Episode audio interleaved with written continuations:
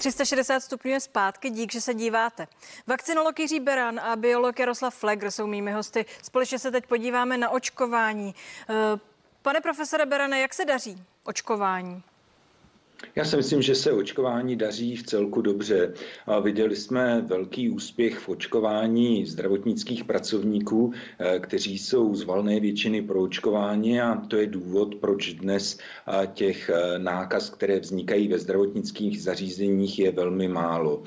To, co se zatím tolik nedaří, je očkování v rizikových skupinách, ale ty první náznaky tady jsou, to znamená vyšší proočkovanost v kohortě nad 80 let, let mírně snížila počet smrtelných onemocnění a hospitalizací. Čili z tohoto pohledu je to velmi dobré. To, co já si myslím, je potřeba co je potřeba říci, je to, že všechny tři vakcíny, které máme v tuto chvíli k dispozici na českém trhu, jsou srovnatelné z hlediska úmrtnosti, čili z hlediska prevence úmrtí na COVID, jsou stoprocentně účinné, čili je jedno, jakou si dáte očkovací látku, ochrání vás před tím, že byste neměli na COVID-19 zemřít. A to je nejdůležitější zpráva. Pane profesore Flegre, vidíte to stejně?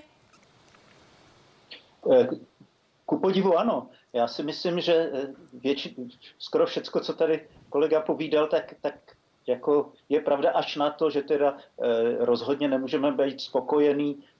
Souhlasím s tím, že očkování probíhá dobře, ale ve světě u nás probíhá šíleně pomalu. To je prostě opět eh, jako ostuda a nemůžeme to svádět na to, že máme málo vakcín, protože vakcín máme, eh, je máme nevyočkovaný. Ale jinak ze vším ostatním souhlasím.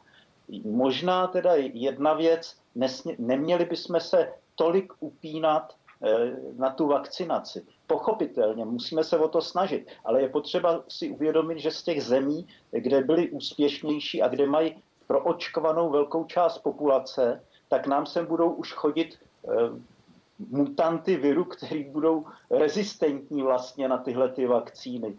Takže Potom tedy na co se to... máme upínat, pane profesore, když ne na to očkování? Všichni říkají, že to je ten konec toho tunelu. To jo, ale, až ten, ale to bude v lepším případě před, před zimou, ale spíš teda eh, jako až, až, až za rok u nás.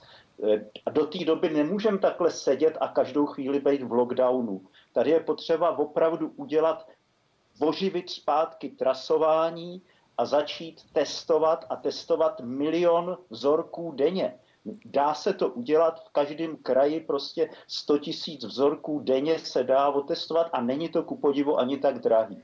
Jo. Pane profesore Berane... měli udělat, aby jsme se dostali z toho, z toho lockdownu v řádu měsíců a ne čekat rok, až budeme mít provočkovanou populaci. Z lockdownu v řádu měsíců. Pane profesore Berane, co říkáte tomu, co teď řekl eh, pan profesor Flegr? Tak já určitě souhlasím s tím, že je potřeba, aby se dodržovala protiepidemická opatření do té doby, dokud ty osoby nejsou proočkované. Na druhou stranu bych chtěl zmínit to, že, že u nás je vlastně využito v tuto chvíli asi 85 až 90% všech vakcín, které byly dovezeny eh, na český trh.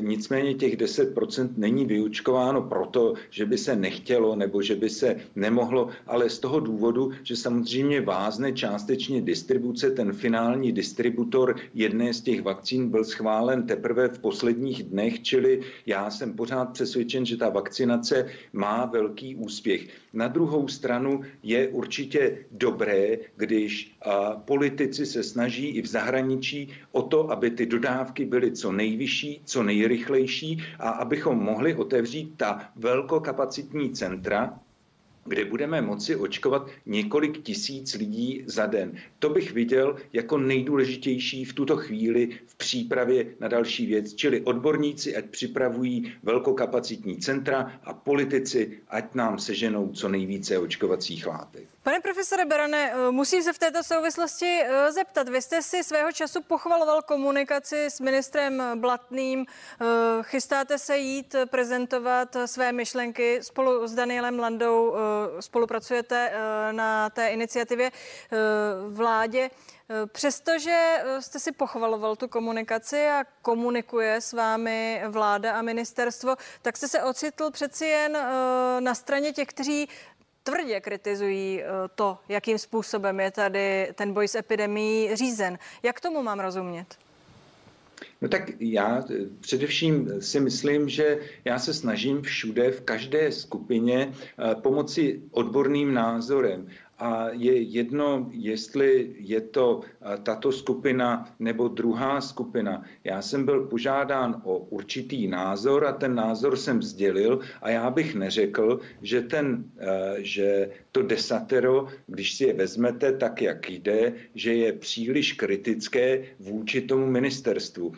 My si musíme uvědomit z hlediska dvou ukazatelů, které máme, a to je počet úmrtí na 100 tisíc, tak z tohoto ukazatele naše země vypadá jaksi špatně. Ale to je výraz toho, že se nedodržují ta individuální protiepidemická opatření. Ale je tady druhý ukazatel a to je počet úmrtí z počtu infikovaných lidí a ten ukazuje, že my patříme mezi jedny z nejlepších zdravotních systémů na světě. Tady vás zastavím, ukaz... promiňte, protože ano. pan profesor Flegr naopak eh, hodně kritizuje to, co se děje a eh, není tak úplně spokojen, alespoň naposledy, když tu byl s tím, jak to pan ministr Blatný vede. Pane Flegre, prosím, reagujte.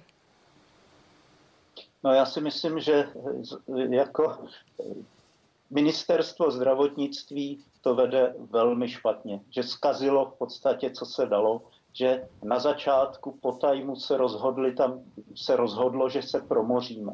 Přičemž dneska eh, je naprosto jasný, jako ty zkušenosti z Manaus, z Brazílie jasně ukázaly, že tahle strategie nejde a přesto eh, tomu bylo podřízený. Prostě zkusíme ochránit eh, ty, ty ohrožený a ostatní ať se promořej a budeme udržovat to tempo promořování tak, aby neskolovovaly nemocnice.